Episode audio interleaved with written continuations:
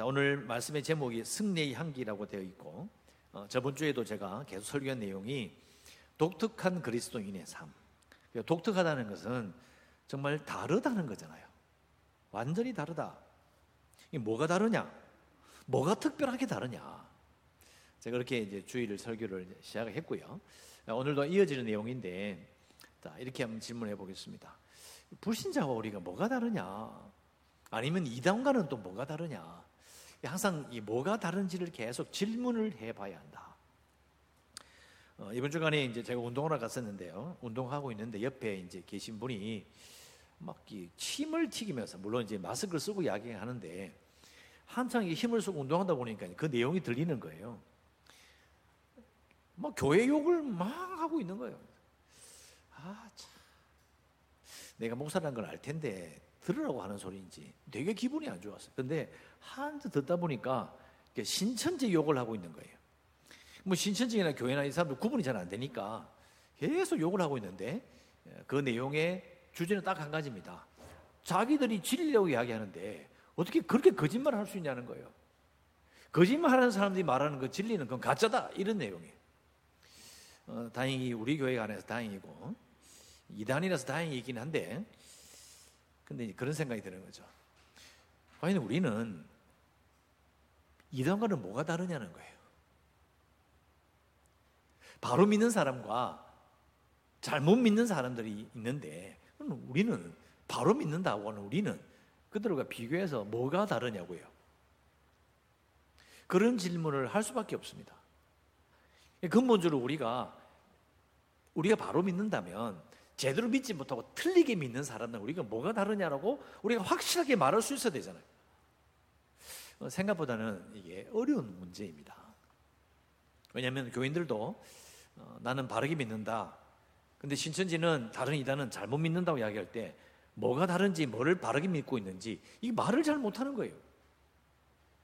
또 그걸 설명하기도 어렵고 또 교회 바깥에 있는 사람들은 어, 교리가 어떻고 뭐 성경 내용 이런 걸 잘 모르니까 뭘로 우리를 구분할 것인가 어, 쉬운 내용이 아니죠. 어, 그래서 사실은 이제 근본적으로 뭐가 다른지 삶의 태도가 지금 뭐가 다른지를 보여줄 수 있어야 우리를 구분할 수 있지 않겠어요? 아, 저 사람 하는 거 보니까 이 사람은 예수 잘 믿는 사람이 맞네. 금방 알잖아요. 자, 이런 내용이 좀 어렵게 느끼지긴 한데, 요걸 이제 우리 생활 속에서 있는 것으로 질문을 한번 바꿔 볼게요. 어, 요즘은 뭐 코로나 때문에 좀 덜하긴 하지만 그래도 이 해외 여행을 참 많이 다녀요. 그래서 이 외국에서 유명한 관광지에 가 보면 이 사람이 한국 사람인지 중국 사람인지 아니면 뭐 외국 사람이야 뭐 그 유럽 사람이야 그만 표가 나니까 구분이 잘 돼요. 예, 최근에 이제 그 영국에서 어떤 사건이 있었는데요. 이 중국의 유명한 여배우가 런던에 가가지고 이제 식사하려고 딱 들어갔는데 물어보더래요. 어느 나라 사람이냐고. 중국 사람이다. 그러니까 출입 금지. 여기 안 적혀 있냐고. 식당 앞에 붙여져 있어. 중국 사람은 받지 않습니다. 이게 중국 여배우가 열이 받아가지고 인종차별이다. 이거 난리가 났었는데요. 알고 보니까 이게 어, 인종차별이 아니라 중국인 차별이었어요. 어, 왜 그러지? 하고 이제 제가 기사를 쭉 읽어보니까 중국인 관광객들이 단체로 그 식당에 들어갔는데 그 식당에서 이제 막 쓰레기를 막 막 뿌리는 거예요. 밑으로 막 던지고 그러고. 그리고 막 떠들어. 그러니까 결국은 그, 그 식당에 와 있는 어, 런던 영국 사람들도 이제 눈살을 찌푸리게 되고 이제 식당 주인에게 저거 좀 말려라. 이게 뭐냐 도대체. 그래서 식당 주인이 가서 단체 관객들에게 관광객에게 말을 한 거죠. 좀 조용해 주시든지 아니면 그렇게 안 되면 내가 다 환불해 드릴 테니까 좀 나가시라고 이렇게 이야기했는데 그 말을 듣자마자 중국인 관광객들이 그 식당 주인을 먹살을 잡고 때린 거예요. 이게 난리가 난 거죠. 그래서 결국은 우리가 돈을 안 벌어도 좋으니 중국인 관광객들 우리는 받지 않겠다. 이렇게 서명을 낼, 선언을 낼 정도로 난리가 났던 적이 있었던 것이죠. 왜 그럴까요, 중국 사람들은? 어떻게 생각하십니까? 또 최근 뭐 좀 시간 되긴 했지만 뭐 베르사유 궁전에서 그 완전히 박물관과 거의 똑같은 곳에서 이제 자기 데리고 간 아이가 오줌 마렵다고 귀퉁이에 앉아가지고 오줌 흘린다든지 경악을 금치 못하는 거죠. 아무 데서나 똥 누고 뭐 이런 거. 도대체 왜 그런 거죠? 여러분 이게 중국 사람들 이해할 때 이, 런 분을 이 사람들이 왜 그럴까라고 생각했을 때는요 뭘 생각이 되냐 근본적인 생각이 다르다는 거예요. 어, 중국에 저도 베이징 갔을 때에 어, 맥도날드 같은 데 가보면 이렇게 막 버려요. 그냥 밑에 그냥 무릎 밑으로 수북하게 쓰레기가 쌓여있어요. 저는 그걸 보면서 뭐 이런 이렇게 집에 왔는데요.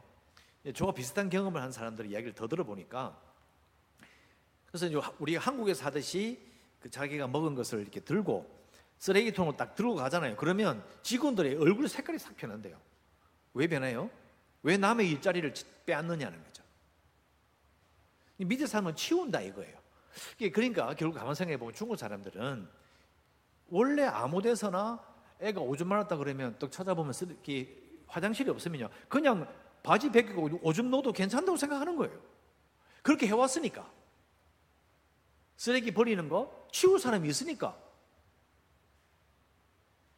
원래 그렇게 생각한 거예요. 그런데 문제는 이거죠. 중국 사람들이 자기들이 대국이라고 배웠어요. 세상의 중심이야. 그러니까 다른 나라 가도 눈치 볼 필요가 없는 거예요. 그러니까 그런 생각을 바꾸지 않는 한 중국 사람들은 계속 왕따가 될 수밖에 없어요.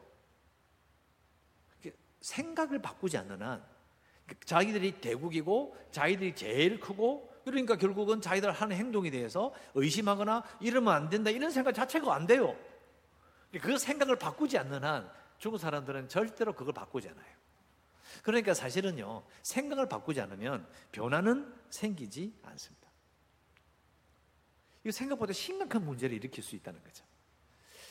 저도 이제 뭐 최근에 또 이제 뉴스 같은 걸 보니까 또, 또 이제 말씀드릴 뉴스가 있어요. 중국 사람들에게 이 사람들이 농사를 짓는데 병충해가 극심해 가지고요. 오리를 동원해서 또 뭐 한다는 거예요. 이상하다. 왜 이렇게 병충해가 많지? 하고 기사를 쭉 읽어 보니까 어, 몇 년 전에 중국이 참새가 이, 이 곡식을 이렇게 먹으니까 참새를 쫓아내기 귀찮잖아요. 그러니까 아예 그냥 당에서 명령을 내려서 참새 박멸 다 때려잡은 전부 다. 그런데 어떻게 됐을까요? 참새가 없어지니까 이 벌레 벌레가 말로 다 할 수 없이 늘어나는 거예요. 그러니까 우리는 저도 그래요. 생각이 어때요? 아니 참새를 다 죽이고 그는 다 죽이면 안 되지. 자연의 이 섭리가 있고 이 돌아가는 이 흐름이 있는데 생태계를 파괴하면 되나? 이런 생각을 가지고 있어요.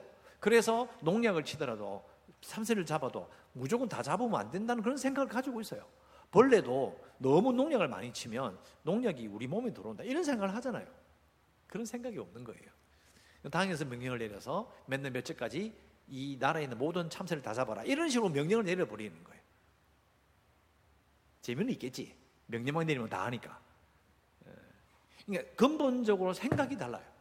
그러니까 중국 사람들이 우리가 볼 때는 이상한 행동을 하는 것이고 외국에 가서도 자기 나라가 아니니까 아, 다른 사람 눈치를 좀 보고 이 어떻게 행동하나 보고 음, 그 여기서는 그렇게 해봐야지 이렇게 하면 되잖아요.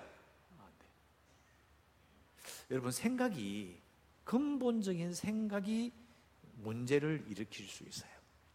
그러니까 이게 왜 우리가 이걸 생각해봐야 되는 부분이 있느냐? 고린도 교인들에게 쓰는 편지 고린도 후서를 읽고 있는데 고린도 교인들이 로마 시민으로 살다가 예수를 믿게 됐잖아요. 예수 믿는다고 갑자기 생각이 확 바뀝니까? 아니죠. 구원받는 건 틀림없는데 그들이 살아왔던 로마 시대의 사람들의 생각은 그대로 생각하고 있잖아요. 그럼 예수 믿은 지 3년 정도밖에 되지 않은 고린도 교인들이 바울하고 부딪힐 수밖에 없는 이유가 뭐냐? 바울은 지금 생각이 많이 바뀌었어요. 근본적인 생각 자체가 완전 바뀌어 있는 사람이고 고린도 교인들은 아니라는 거예요. 그러니까 이게 서로 서로를 이해하기 힘든 거예요. 그래서 문제가 생기는 것이 바로 고린도 전서, 고린도 후서인 겁니다. 그래서 저번 주에 말씀드린 것처럼 이게 로마군이 성벽에 올라가서 제가 자기가 가장 먼저 성벽에 올랐다라는 코로나 무랄리스라는 그 훈장이 있다고 그랬잖아요. 로마 군대의 훈장은 무조건 이기고 가장 잘하고 가장 유명하고 가장 강력한 힘을 가진 사람이 최고예요. 그런데 예수 믿는 사람은 완전히 거꾸로 간다는 거예요. 바울이 그런 삶을 살고 있음을 보여주는 거죠. 여러분 이해하기 힘들었을 거예요. 왜요? 생각이 다르니까. 완전히 달라요. 어떻게 이해할 수 있었을까요? 그러니까 오늘 나오는 이 내용도 바로 그런 내용인 거예요. 완전히 생각이 다른 거예요.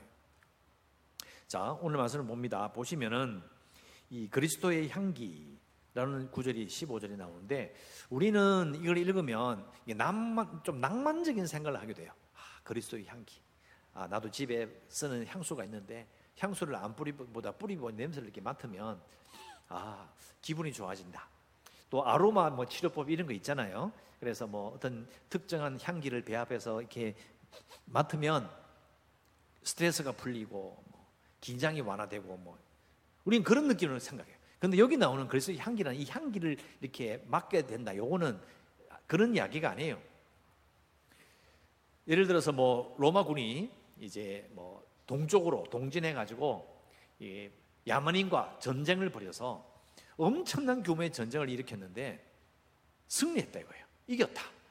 그러면 이제 난리가 나는 거죠. 그럼 어떻게 이제 소식을 전하느냐? 이제 파발만을 보내는 거예요. 말 타고 보내는 거예요. 보내서 로마로 귀향하는 그 구석구석에 길마다 있는 모든 도시에다가 다 미리 전해요. 이겼다. 이겼다. 그러면 도시들이 준비를 하는 거예요. 그 로마 군이 개선 행진을 해서 자기들이 도시에 오기 전에 이미 향을 피워요. 그러면 시민들이 아침에 딱 나갔는데 향 냄새가 나. 아, 이겼구나. 이게 승전을 미리 알아요. 바로 그 향기를 말하는 거예요. 로마군이 개선 행진해서 도시로 오고 있는데 이미 그 승리의 소식을 알게 하기 위해서 피우는 그 향을 말하는 거죠. 그러니까 여러분 이게 어, 단순한 이야기가 아닌 거예요. 그러니까 바울이 로마 시민으로서 또 로마 시대에 살았기 때문에 그 관습을 너무 잘 알아요. 그래서 그리스도의 향기 이렇게 이야기하는 거예요. 그러면 고린도인들은 고린도 교인들은 이 말을 딱 들으면 무엇을 느꼈을까요? 예수 믿는 게 승리라는 걸 알게 되는 거죠. 자, 이 부분을 오늘 세 가지로 말씀을 드리도록 하겠습니다. 첫 번째, 신자는 예수님의 향기다. 이렇게 요약할 수 있겠죠. 예수님의 향기다. 그런데 솔직히 고린도 교인들 입장에서는 주위를 둘러봐도요. 아무도 자신들을 인정해 주지 않습니다. 누가 인정해 줘요? 유대인들은 거리끼는 것이었다. 아, 좀 그만 좀 이야기해라. 찝찝하다. 십자가에 달려 죽어가 실패한 메시아가 뭐 그리 대단하다고 자꾸 이야기하나? 말 좀 하지 마. 듣기 싫다. 이게 유대인들의 반응이었고. 헬라인들은 미련하는 것이다. 말이 되는 소리를 해라. 예수 믿는 게 뭐, 아이고. 말이 되는 소리를 해라. 처음부터 자기들을 싫어하고 적대하고 무시하고 바보 취급을 하는 거예요. 둘러보니까 아무것도 없는데. 그런데 그건 신자의 눈으로 바라본 바깥 사람들이고 바울이 이제 관점을 바꾸라는 거예요. 너희들이 예수님께서 죽으시고 부활하셔서 승리하셨다라는 것을 세상에 선포하는 그 향기 그 자체라는 거예요. 너희들이 예수님의 향기다. 예수님의 개선 행진을 하나님의 승리의 행진을 보여주는 그 온 세상에 이렇게 퍼져 나가는 그 향기다라는 거예요. 이것은 관점을 바꾸지 않으면 생각을 바꾸지 않으면 도저히 이해할 수 없는 거잖아요. 여러분 예수 믿는다는 건 바로 이런 겁니다. 관점이 생각이 바뀌는 거예요. 못 살고 힘없고 무시당하고 온 세상이 정말 낮추어 보는 아무것도 아닌 사람들인데 사실 그게 이 세상에서 예수 믿는다는 사람이 생겨나는 것 자체가 그게 바로 이 세상에 퍼뜨리시는 모든 세상 사람들이 맡게 하시는 하나님의 승리의 향기라는 거예요. 여러분 이게 그냥 생각을 바꾼다고 이게 이해가 되겠습니까? 여러분, 예수 믿는다는 것은 정말 생각이 바뀌는 겁니다. 제가 강조했던 것처럼 예수 믿고 나니까 하나님이 세상의 왕이시다. 아니, 그 생각이 하늘이 바뀌는 거잖아요. 생각이. 여러분 느끼셨습니까? 예수 믿으면서 내 생각이 완전히 바뀌었다는 걸 느끼셔 본 적이 있습니까? 그 주위 사람들 이야기해 보면 출발점이 달라요. 다른 생각을 한다고 느껴보신 적 있어요? 다른 믿지 않는 자들에게 왜 그렇게 생각해? 뭐 다들 다 이렇게 생각하는데 왜, 왜 너는 다르게 생각하느냐? 이게 다르게 생각하는 그 이유가 뭐냐고요. 그렇게 생각하게 된 출발점이 뭐냐? 우리가 바로 예수님의 향기라는 거예요. 이미 내가 예수 믿는 것 자체가 이미 내가 이긴 거다. 우리가 이긴 거야. 예수님이 이기신 거야. 이렇게 말할 수 있어야 된다는 겁니다. 이것은 예수 믿는 자들에게 정말 중요한 것을 이야기해 주죠. 예수 믿고 사는 거 부끄러운 거 아니다. 부끄러운 거 아니야. 다른 사람들이 이긴 것처럼 보이고 세상의 방법으로 엄청난 걸 이루면서 대단한 걸 이룬 거 보이지만 우리는 그것을 비웃을 줄 알아야 돼요. 그거 아무것도 아니야. 하나님의 방법으로 하나님이 원하시는 삶으로 사는 거 이게 진짜 이기는 거야. 이렇게 말할 수 있어야 된다는 거죠. 바울은 아직 생각이 완전히 바뀌지 않은 그 온전히 변하지 않은 고린도 교인들을 향하여 너희들이 바로 예수님의 향기다. 예수님의 승리를 이 세상에 퍼뜨리는 자들이라고 확실하게 가르쳐 주고 있는 거예요. 자, 두 번째는 어, 항상 우리를 그리스도 안에서 이기게 하신다 이런 표현이 14절에 나오죠. 여러분 이 내용을 여러분 어떻게 생각하십니까? 그리스도 안에서 이기게 하신다. 좋은 말이에요. 들으면 기분이 좋은 말이긴 한데 이게 정확한 뜻이 뭘까요? 그리스도 안에서 이기게 하신다. 자, 요 말은요. 향기란 말이 승전보를 알리는 이겼다는 걸 세상에 알리는 것이 향기라고 그랬잖아요. 이것도 같은 말이에요. 다른 번역이 되어 있습니다. 우리를 예수 그리스도의 개선 행진에 언제나 끼워 주시는 하나님께 감사드립니다. 이 번역 정말 잘한 거예요. 그러니까 그리스도 안에서 이기게 한다. 요 말이 뭐냐면 지금 하나님의 개선 행진이 시작된 거예요. 하나님이 왕이 되시고 모든 만군의 왕이시잖아요. 모든 군대의 왕이신 하나님이 개선 행진하는데 내가 예수 믿기 때문에 하나님께서 불러서 어 너 예수 믿네 이리 와. 요 딱 같이 행진하자. 이거예요. 하나님이 개선 행진하시는데 끼워 주는 거예요. 왜? 하나님이 이미 이기셨기 때문에 예수님께서 죽으셨다 부활하셨으니까 이미 승리하셨는데 그 승리의 개선 행진이 시작되고 있어 지금 온 세상에. 그런데 네가 예수 믿지? 너 이리 와. 서. 예수를 예수님의 그 예수님께서 이기셨다는 그 승리의 향기도 되지만 그 개선 행전에 우리를 끼워 주신다는 거예요. 그 개선 행전에 너도 들어 같이 걷자. 같이 그 승리를 맛보자라고 말씀하시는 게 바로 너희가 바로 주 안에서 그리스도 안에서 이기게 하신다는 말의 의미라는 거예요. 성도의 삶은 이미 같은 방향으로 가고 있는 거예요. 하나님의 승리의 선포에 따라 나선 자들이 된다는 거예요. 어떤 마음을 품어야 할까요? 예수 믿지 않는 사람들이 하나님 모르는 사람들이 우리와 대화를 하다 보면 뭘 느껴야 할까요? 마음에 구김살이 없어야 돼요. 또 구김살이 펴진 것을 느껴야 돼요. 자신만만하게 사는 걸 느껴야 돼요. 아, 이 사람은 내가 알기로는 아무것도 없는데 왜 이렇게 기분이 좋게 살지? 왜 이렇게 자신만만하게 사는 거야? 무슨 좋은 일이 있어? 이 정도의 말은 들을 줄 알아야 돼요. 근데 그 근거가 어디 있느냐? 우리가 하나님의 승리의 개선 행진에 내 이름을 불러서 아무개야 이리 와. 내가 그거 들어갔다는 거예요. 그걸 내가 알게 된 거죠. 느낌이 다르죠. 여러분 기억하십시오. 하나님의 개선 행렬에 누가 들어갈 수 있느냐? 누가 들어갈 수 있는데요? 예수 믿으면 돼요. 마찬가지로 로마군의 개선 행렬, 행진이 막 이렇게 도시로 확 들어오는데 그걸 축하하는 사람은 부자만 축하할 수 있습니까? 그 행렬을 뒤따르는 사람은 누구예요? 사실은 모든 시민이 그 도시에 사는 모든 사람이 다 따라갈 수 있는 거예요. 부자가 되고 유명해지고 능력이 있어야만이 그 자리에 끼어들 수 있는 게 아니라니까요. 그러니까 우리는 자꾸 거꾸로 생각해요. 나는 아무것도 없고 배운 것도 없고 유명한 사람이 아니니 나는 낄 수 없다라고 생각해요. 아니에요. 그래서 바울은 고린도 교인들을 이야기하는 거예요. 고린도 교인 들어오는 사람들 어떤 사람들이었습니까? 너희들이 문벌을 봐라. 미련한 자요, 비천한 자요. 아무것도 없는 자들이 아니었더냐. 이렇게 이야기하는 거예요. 생각을 바꾸라는 거예요. 너희들은 하나님께서 승리하셨는데 예수님의 개선 행전 행렬에 너희들을 불러쳐서 그 행렬을 따르게 하신 자들이 아니냐. 생각을 바꿔라. 계속 그렇게 도전하는 거예요. 생각을 바꾸라는 거예요. 근본적인 생각을 바꾸라는 거예요. 마지막으로 세 번째. 자, 16절 끝에 가면 이런 말이 있죠. 누가 이 일을 감당하리요? 이게 무슨 일을 감당한다는 거다, 이게.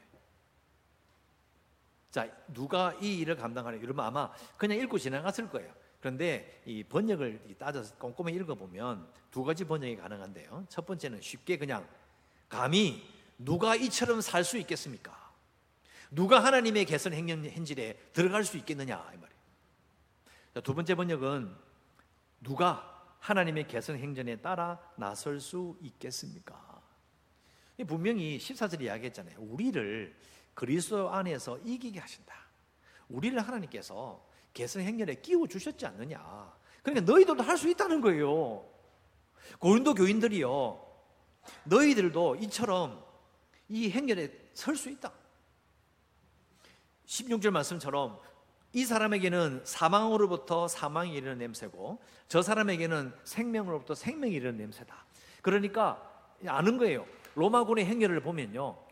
이긴 자들은 기뻐하면서 막 가요. 그런데 전쟁에 져서 포로로 잡힌 자들은 이게 죽게 생겼거든요.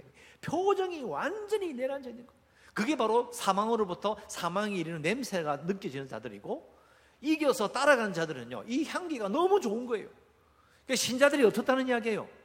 너희들이 지금 하나님께서 이기셨다고 하고 그 행렬을 끼워준 자들이니까 생명에서 생명이 이르는 냄새를 맡은 자로 살아가라는 거예요.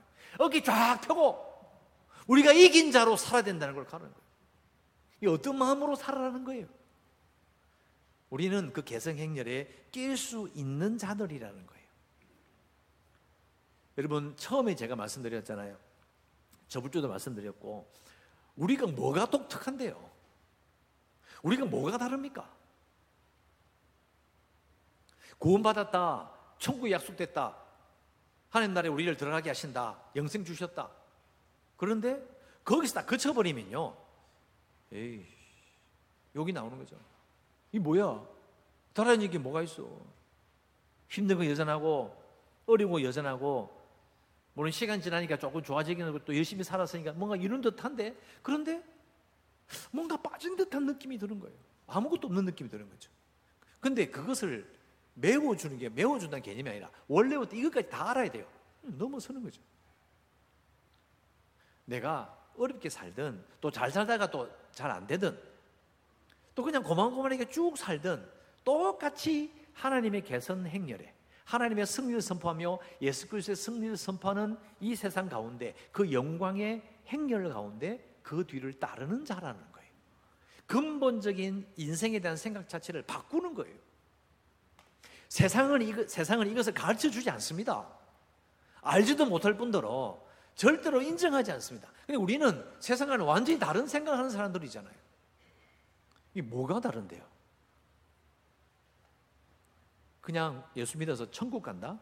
어, 그런 식의 얄팍하고 자 얄팍하다는 말은 틀렸다는 말이 아니고요. 제가 항상 강조하잖아요.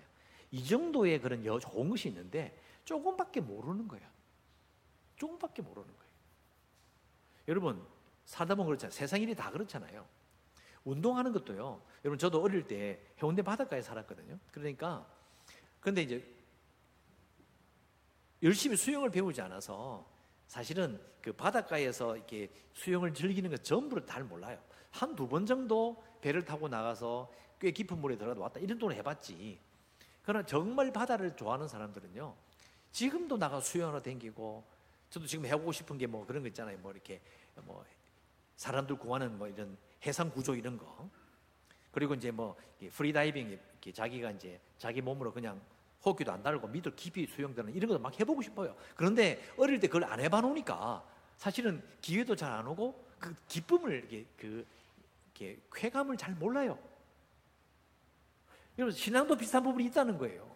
운동도 그렇고요, 취미도 그렇고 깊이 들어가야만이 알 수 있는 그런 게 따로 따로 있어요. 그 신앙도 그런 거예요. 근본적으로 생각을 바꾸지 않으면 자신의 삶이 어떤 삶인지를 성경에 나와 있는 것으로 내 생각을 완전히 바꾸지 않으면 못 느껴요. 또 그걸 느끼는 사람을 옆에서 봐요. 구경해요. 또 같이 신앙생활 해요. 근데 그냥 뭔가 있겠지 하고 그냥 지나가요. 저는 그걸 돕고 싶은 거예요. 저도 그렇게 가고 싶고. 사실은 같이 가는 거죠. 정말 내 생각이 하나님 말씀에 맞춰서 완전히 근본적으로 바뀌어야 돼요. 그런 걸 체험하고 싶고 그렇게 살고 싶어요. 그걸 목표로 삼는 거죠. 여러분 우리가 이 한국 사람들이요, 중국 사람들은 일본 사람과 다른 점이 뭐냐면 상당히 이게 실리적이에요. 좋으면 효과가 있으면 다 받아요. 그러니까 전 세계 외국인 노동자들 가운데서 가장 성공할 수 있는 곳이 사실 한국이래요. 왜? 일 잘하면요. 그대로 인정해 준대요. 다 인정해 준대요. 이거 이런 나라 별로 없어요. 인종차이 워낙 심해서 아무리 잘해도요. 예, 인정 잘 안 해줘요. 근데 우리나라는 안 그렇대요. 근데 그렇게 된 이유가 뭐냐면 한국 전쟁 때문에 이 나라가 완전히 다 들어먹었어요. 완전히 없는 상태에서 시작했어요. 그러니까 지금 당장 살아야 되니까 옛날 생각을 다 버려버려요. 다 버려버리고 지금 할 수 있는 걸 그대로 하는 거예요. 그래서 한국 사람들이 중국 사람들 그리고 일본 사람들과 달라요. 그런 역사가 있기 때문에 완전히 초토가 된 완전히 망해본 경험이 있기 때문에 거기서 시작해봤기 때문에 아는 거예요. 여러분 신앙생활도 사실은요 아무것도 없는 상에 시작하잖아요. 아무리 앞에서 예수 믿기 전에 삶이 대단해도요 예수 믿는 순간 시작 출발해요. 뭘 해야 되냐고요. 결국 우리는 우리의 삶을 하나님의 가치로 하나님이 원하시는 것으로 가득 채울 수 있는 특권이 있는 거예요. 근본적인 것을 완전히 바꿔야 된다는 거예요. 물론 쉬운 일이 아니죠. 쉬운 아닌데, 아, 신앙생활이 예수 믿는다는 것이 이런 것이구나라는 것을 우리가 알고 시작해야 되는 거예요. 그래야 우리는 일본 사람이나 중국 사람처럼 옛날에 가지고 있는 생각을 못 바꿔서 지금도 자기들 제일 잘 사는 줄 알아요. 아, 중국 이미 끝났고, 일본은요, 한국을 얼마나 무시한 줄 아세요? 왜? 자기들이 정복했으니까. 그래서 요즘 최근에 나온 일본의 그 정치인도 그런 이야기해요. 자기들이 형님 나라래. 자기들 때문에 잘 살게 됐대요. 그래서 항상 동생을 봐주듯이 봐줘야 된대요. 그냥 비행기 타고 가서 한 대 때리고 싶어요. 이놈의 식이 저는 막 하다 그런 말만 들으면 열이 끝까지 막 올라요. 근데 지금 정말 그렇게 생각해요, 일본 사람들이. 우리가 정말 못 산다 생각하고요. 그러니까 자기들이 세계 첨단을 달리고 있다 생각해요. 근데 그 생각이 안 바뀌는 거예요. 바뀔 기회가 없고 바꿀 생각도 없어요. 제가 보기에는 중국이나 일본은 그대로 가요. 우리는 어떻죠? 역사적으로도 그런 정말 뼈아픈 동족상전의 그, 그 비극을 겪고 나서 사실 우리는 엄청난 기회를 받은 거예요. 여기에다가 예수 믿는 사람들이 우리나라가 이 발전할 때 얼마나 열심히 했어요. 예수 믿는 사람들이 정말 우리나라에 큰 역할을 했잖아요. 그러면 앞으로도 우리도 마찬가지로 좀 봐요. 예수 믿는 사람 예수 잘 믿으면 하나님 앞에 좀 바른 생각으로 하나님이 원하시는 생각으로 바로 잡힌 그런 삶을 살면 누가 복을 받겠습니까? 우리 때문에 이 땅이 복을 받는 거예요. 그래서 생각을 바꿔야 됩니다. 하나님께서 원하신 게 뭐지? 그러면서 내가 고집을 부리고 바꾸지 않는 내 인생 6, 70년, 80년, 90년 살아봤는데 내 생각이 오라? 아니에요. 그렇지 않습니다. 자, 여러분 자존심을 상하려 하는 게 아니고요. 하나님의 뜻은 우리의 모든 내가 아는 것이 아무리 대단하다 할지라도 이걸 내려놓고 하나님의 것을 취하는 것. 이게 바울의 말이잖아요. 내가 아는 모든 것을 배설물로 여기면 그게 그런 의미예요. 이게 우리가 신앙생활의 다음 단계로 올라갈 때에 우리 하나님의 구할 은혜요. 그게 영광인 거죠. 이런 기억하십시오. 내가 예수 믿으면서 내가 독특한 게 변한 게 뭐냐? 내가 탁월해진 게 뭐냐? 내 생각이 바뀐 게 뭐냐? 그렇게 우리를 돌아봐야 되는 거예요. 그래야 우리의 찬송은 찬양은 진짜 내 찬양이 될 수 있고 그래야 예배가 더 은혜로워지는 것이고 그래야 교회는 어떤 어려운 가운데서도 새로워질 수 있는 겁니다. 여러분 여러분이 예수님의 향기입니다. 여러분이 한 사람에서 다 부르신 거예요. 이리 와, 아무개 이리 와. 얘 내 뒤에서 그 승리 행위에 따라선 자들이에요. 기쁨과 영광을 누리시길 바랍니다. 그래야 우리가 새로운 마음을 가지고 살 수 있습니다. 이런 마음을 가지고 새 출발하시는 여러분 되시기를 주의 이름으로 축원합니다.